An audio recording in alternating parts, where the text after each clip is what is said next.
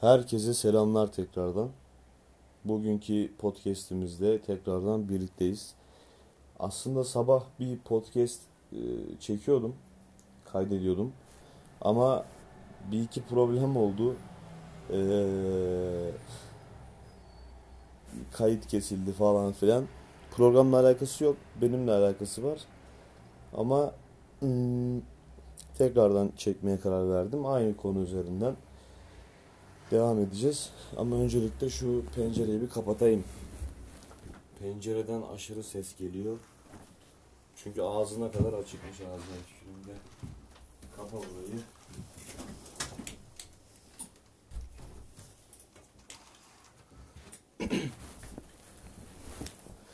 Şimdi en son podcast atalı herhalde iki gün oldu. Ee, ve bir şeylerin olması gerekiyordu böyle ne bileyim konuşacak konu olması gerekiyordu. Ve dün de bu konu ortaya çıktı. Ee, ve uzun zamandır da konuşmak istediğim bir konuydu. Konumuz e, sanatta özgürlük ne kadar olmalı? Sanatta sansür hiçbir şekilde olmalı mı, olmamalı mı? Veyahut da ne bileyim her şey e, sanat üzerinden, sanat adı altında gösterilebilir, gösterilebilmeli mi?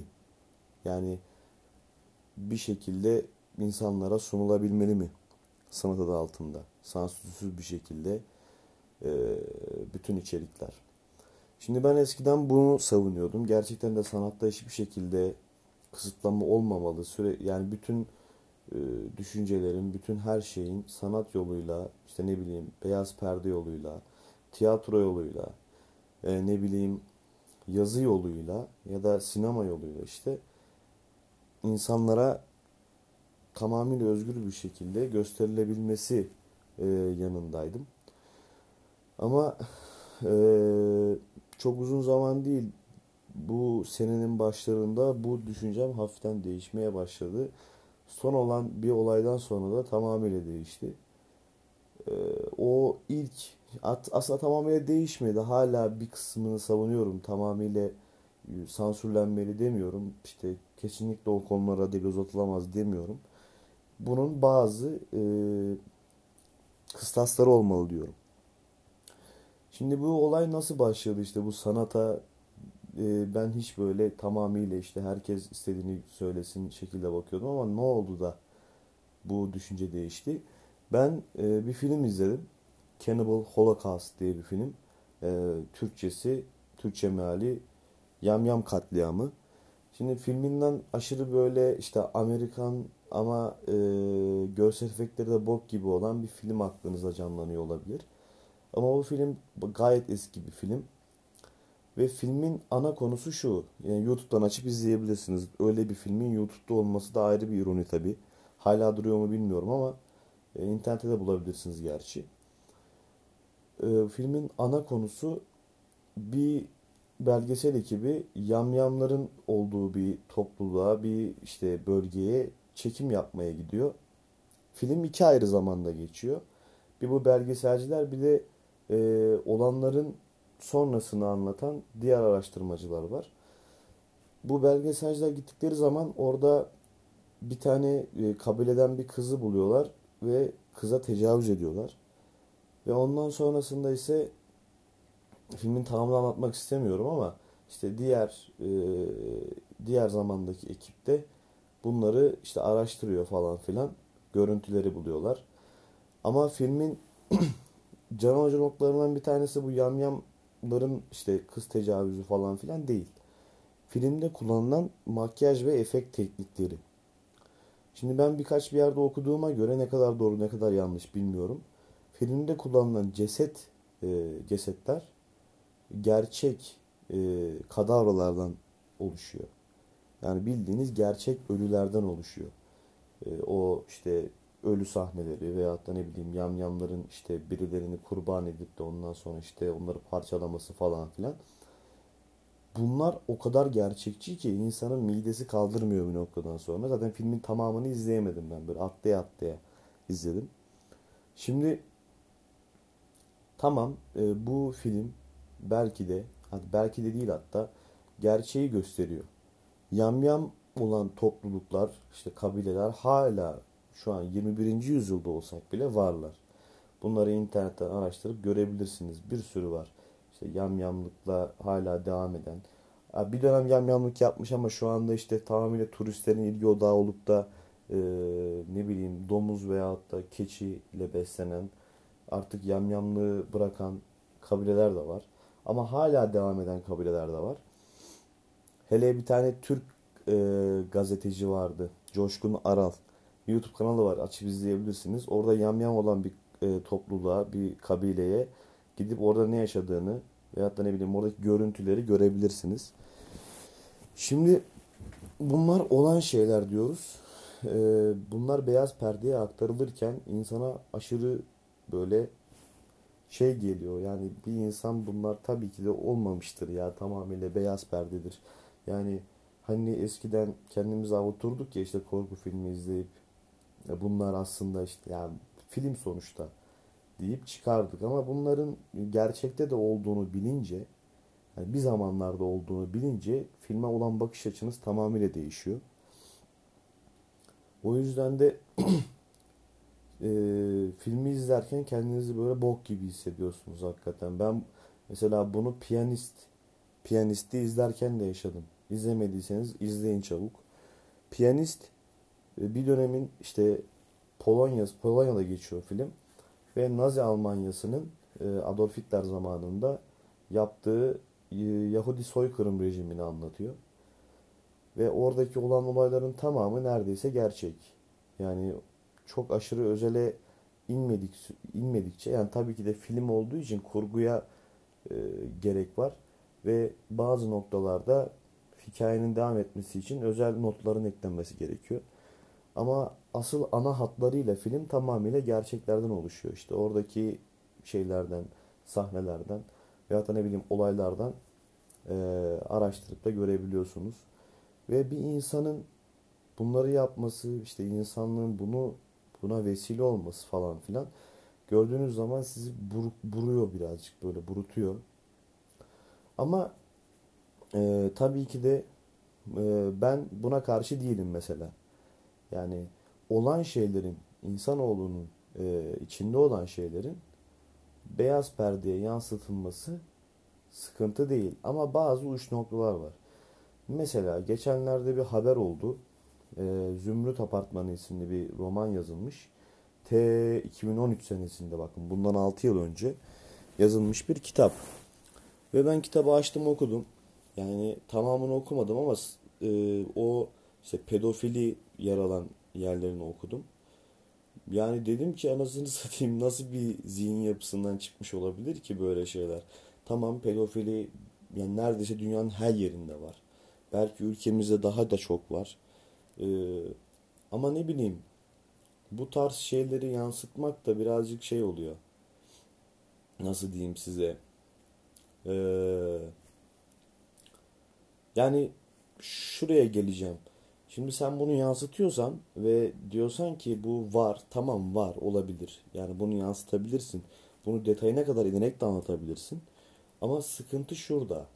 Şimdi sen bunu e, insanlar okuyacak ve toplumu yönlendireceksin. İnsanların algısı senin e, ifadelerini, sözlerini, düşüncelerini okurken kendi düşünceleri de değişecek. Yani diyecek ki bu adam bunu yazmış ama kendi farkında olmadan o düşünceye karşı bir sempati duymaya başlayacak. Şimdi orada olan şey de bu aslına bakarsan. Yani eğer ki o cümlelerden sonra işte o kişinin yani o bunları bunları yaptı ama sonrasında işte başına böyle böyle musibetler geldi falan filan tarzı bir şey olsaydı benim için çok da sıkıntı değildi. Gerçekten de. Çünkü aslına bakarsanız bu bir özgürlüktür. Yani olan şeyleri yansıtırsın zaten. Ama mesela bir tane film vardı ya Human Centipede diye insan solucan, insan solucanı diye. Yani o filmin nasıl bir kafadan çıktığını anlamadım ya. Gerçekten de iğrenç bir film abi. İnsanların e, ağızlarını diğer bir insanın götüne dikerek bir solucan üreten e, sözde bir bilim insanı var. Psikopat. Yani bunu gerçekle bağdaştırmak çok zor. Tamamıyla rahatsız edici olması için yapmışlar yani filmi. Yani bunlar da tabii bir noktaya kadar ama insanları yönlendirdiğin için, insanları bir noktaya çektiğin için de devlet buna dur diyebilme hakkı var. Mesela ben e, Amerika'daki e, yayın standartları haklarını okurken kesinlikle sansür olamaz ifadesi böyle net bir şekilde yer alıyordu. Ama ne bileyim şu ana kadar Amerika'da yayınlanan dizilerde işte ensest gördük. Ne bileyim işte e, çocuk istismarda gördük. Bir sürü bir şeyler gördük. Ama bunların hepsi şu şekilde lanse ediliyordu. İşte tamam bunlar bunları bunları yaptı ama işte bunlar yanlış diyorlardı. Yani bu insanların e, yönlendirilmesiyle alakalı bir mevzu. Şimdi ben bu adamın yazarlığını suçlamıyorum. Ee, çünkü bir toplumun belli bir kalitesi olması lazım. Hele bizim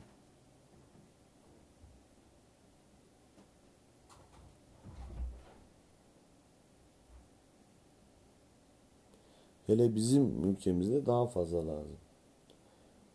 Sözüm kesildi kusura bakmayın. Hele bizim ülkemizde daha fazla olması lazım. Ama bunun yapılış tarzı, işte belli standartları da göz önünde bulundurulması gerek bana göre. Çünkü insana belli bir düşünceyi aşılarken e, o düşüncenin insanlarda, toplumda nasıl bir etki yaratacağını da göz önünde bulundurmak gerekir bana göre. Şimdi sen bir eser yazıyorsun. İşte orada işte e, birini öldürmeyi övüyorsun mesela veyahut da o öldüren kişinin bundan zevk aldığını böyle satır satır işte e, böyle ayrıntılı bir şekilde yer alıyorsun, yer veriyorsun. Ama bunu yaptıktan sonra insanlardaki bunun etkisini e, kısa bir zaman sonra görürsün. Çünkü insanlar bir şeyleri kopyalamak isterler. Sürekli böyle yani ne okursa okusun. İsterse saçma bir roman okusun. Hani derler ya insan neyle yetişirse öyle devam eder. İşte neyi görürse onu verir. Anlatabildim mi? Ne ekersen onu biçersin. İnsana neyi verirsen o da sana aynısını bir geri verir sana. Çünkü insan bir ayna gibidir. Böyle yani sen ona ne gösterirsen onu sana yansıtır. O bakımdan e, zihniyet bakımından insanların belli e, noktalarda durması lazım. Toplumun düzeni açısından. Ki ben bunu yanlış bulmuyorum. Sanat e, şimdi şey diyeceksiniz ya sadede gel. Sanat sansürlenmeli mi? Sanatın belli bir durağan noktası olması lazım mı? Şimdi buna cevap vermek gerçekten de zor. Yani şimdi diyeceğim ki yok kesinlikle olmamalı. İnsanlığın yücelmesi için insanların e, sanata yönelmesi lazım. Ve sanat insanı çok büyük noktalara taşıyan bir araçtır diyeceğim. Ama işte bunu yaparken de diğer insanlardaki toplum kontrolünü devlet devlete zarar vermeyecek şekilde yapmak gerekiyor. Yaşadığımız toplumlarda. Çünkü bunun önünü alamazsın. Gerçekten de öyle. Şimdi insanları belli bir oranda yetiştirmen gerekir. Doğru veyahut da yanlış. İşte doğrularını öğretmen lazım. Yanlışlarını öğretmen lazım. İnsanların e, düşünce tarzlarını en başta belirlemen lazım ki sana ona göre eser versinler. Yani şimdi ben dediklerimle birazcık çalışıyor gibi hissediyorum. Toplumun düzenidir, odur budur falan filan. Bunları yıkma gibi bir amacım yok. Yani toplumun düzeni,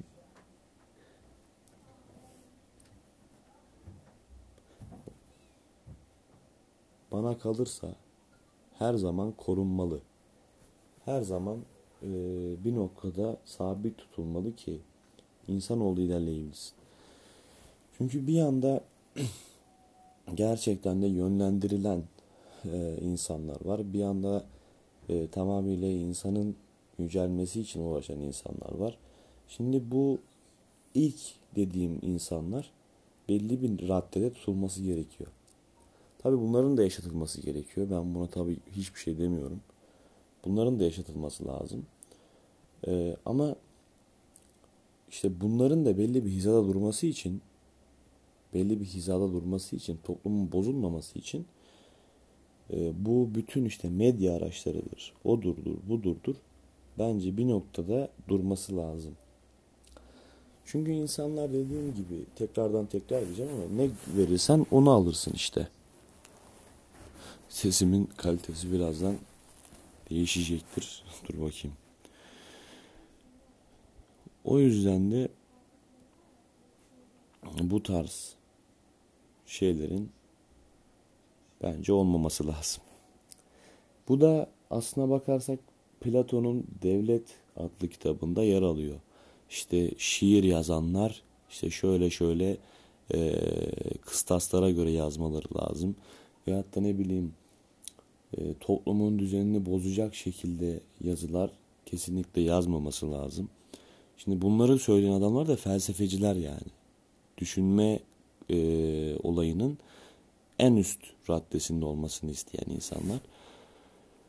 Ama bunlar bile toplum düzeninin bu şekilde sağlanacağını düşünüyorlarsa zaten ben de öyle düşünüyorum. Bu doğrudur bana göre.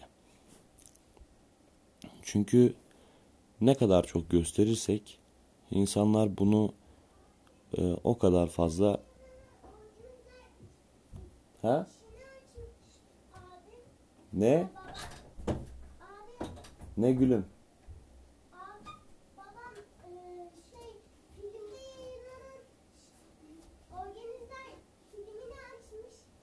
Tamam. Tamam aç tamam açma kapıyı. Ne yapacaksın? Anladım. Sen gelecek mi? Geliriz ya. Tamam tamam.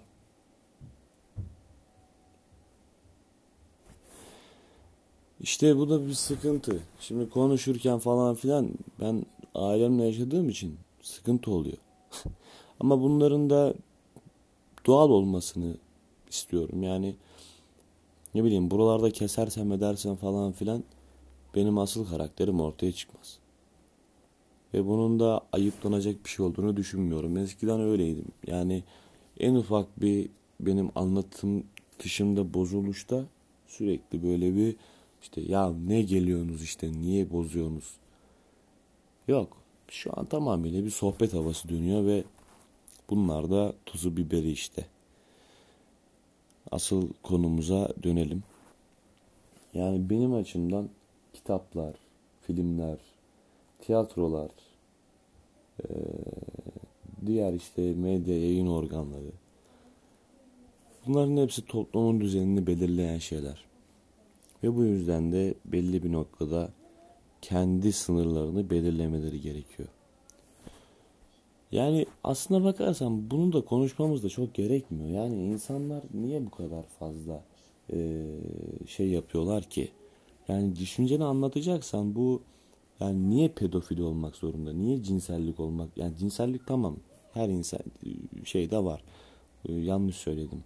Niye pedofili olmak zorunda? Niye cinayet olmak zorunda? Neden işte ne bileyim ensest olmak zorunda?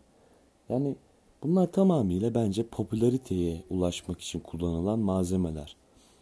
Çünkü normalde görmediğimiz şeyler işte o ya böyle gösterince falan filan veya da anlatınca aa hakikaten hiçbir yerde anlatılmamıştı bunlar anlatıyor vay be falan filan. İşte böyle ışık tutuyorlar bize falan. Ya abicim onların ışık tuttuğu yerin sonu karanlık abi. Yani kim pedofiliden bir yarar görmüş ki? Ya da kim ensesten bir yarar görmüş ki? Yani kim bir cinayet işlemekten e, mutlu olmuş ki? Yani filmlerde hep bu gösteriliyor abi. Savaş filmlerinde işte ah tak tak tak tak. Bunu vurdum, bunu vurdum, şunu vurdum. Aslı öyle değil hiçbir şeyin işte. Yani öyle gösteriliyor sadece. Bunları okudukça, gördükçe anlıyorsun zaten ama. Yani işte yönlendiriliyoruz. Bir zamanın Kutlar Vadisi izleyicileri işte sokakta nasıl millete dayılanırken işte kendi çetesini falan kurarken Veyahut da ne bileyim böyle upuzun pardösü kaşamotlarla dolaşırken falan filan e, nasıl böyle etkileniyorlarsa bu anlatılan pedofillerden, cinayetlerden, oradan buradan etkileniyorlar abi. Ama işte bunlar aslında popülarite ile alakalı. hangi dizi görmedik ki bir ölüm olmayan, hangi dizi görmedik ki işte içerisinde eee, işte benim anlattığım tarzda işte az önceki anlattığım gibi öğeler bu- bulundurmayan. Bunlar ol- olacaktır. Yani şu şeydeki en işte gördüğümüz geçen zamanlarda işte geçen senelerde Le Casa de Papel dizisi vardı. İşte bu dizide e, insanlar işte vuruluyor. işte ne bileyim para basıyorlar. E, oradaki işte düzene baş kaldırış, ne bileyim Salvador Dali e, esintileri, işte eşcinsellik falan filan bunlar hep ön planda tutuluyordu. İşte vuruluyordu vurucu noktalar olarak. Tamam, La Casa de Papel güzel bir diziydi. Anlattığı konu güzeldi. Vurgulamaya çalıştığı tema da gayet başarılıydı. Ya ama ne bileyim biz bile ben bile bakın bir noktada düşünüyordum lan acaba darphaneyi nasıl soyarız falan filan böyle. Kafama bunu soktu bakın düşünün yani. Ne kadar etkili olduğunu görün. Yani kim düşünmemiştir ki lan bu adamlar soyabiliyorsa biz de nasıl soyarız lan soymasak bile plan yapalım nasıl soyarız acaba falan. Yani bunlar olan şeyler olacak şeyler. Düşüncelerimizi hepsi etkiliyor. Yani o yüzden tamamıyla işte Cinderella masallarıyla yaşamamamız gerekiyor. Ama bu noktada işte toplumun düzenini bozacak şeyleri de böyle birazcık gözümüzü kapatmamız gerekiyor diye düşünüyorum ben. Yani eğer bunlara bakacaksan, eğer bunları görmek istiyorsan, göreceksen de belli bir altyapın olmak zorunda. Bunların neyin doğru, neyin yanlış olduğunu görmen lazım. Şimdi o kadar böyle içimden fokur fokur şeyler geliyor ki lan işte neyin doğru, neyin yanlış olduğunu neye göre belirliyoruz, neyi kıstas alıyoruz. Ya bunu da konuşacağız, bunu da konuşacağız. Ee, ama işte doğru yanlış meselesine geldiğimiz zaman işte öğretilmiş doğru yanlışlardan devam etmemiz gerekiyor. Yani doğru yanlışı tamamıyla toplumun düzeniyle alakalı bir şey. Ahlaki değerlerle alakalı bir şey. Belki dinle alakalı, belki devletle alakalı bir şey.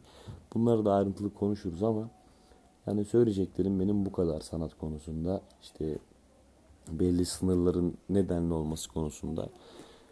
Ee, ben bunları düşünüyorum. Sizler neler düşünüyorsunuz merak ediyorum. Ama nasıl yazacağınızı bilmiyorum. Artık bana bir şekilde yazarsınız. Eğer dinliyorsanız. Her neyse kendinize dikkat edin. Ee, sağlıcakla kalın. Ben kaçtım.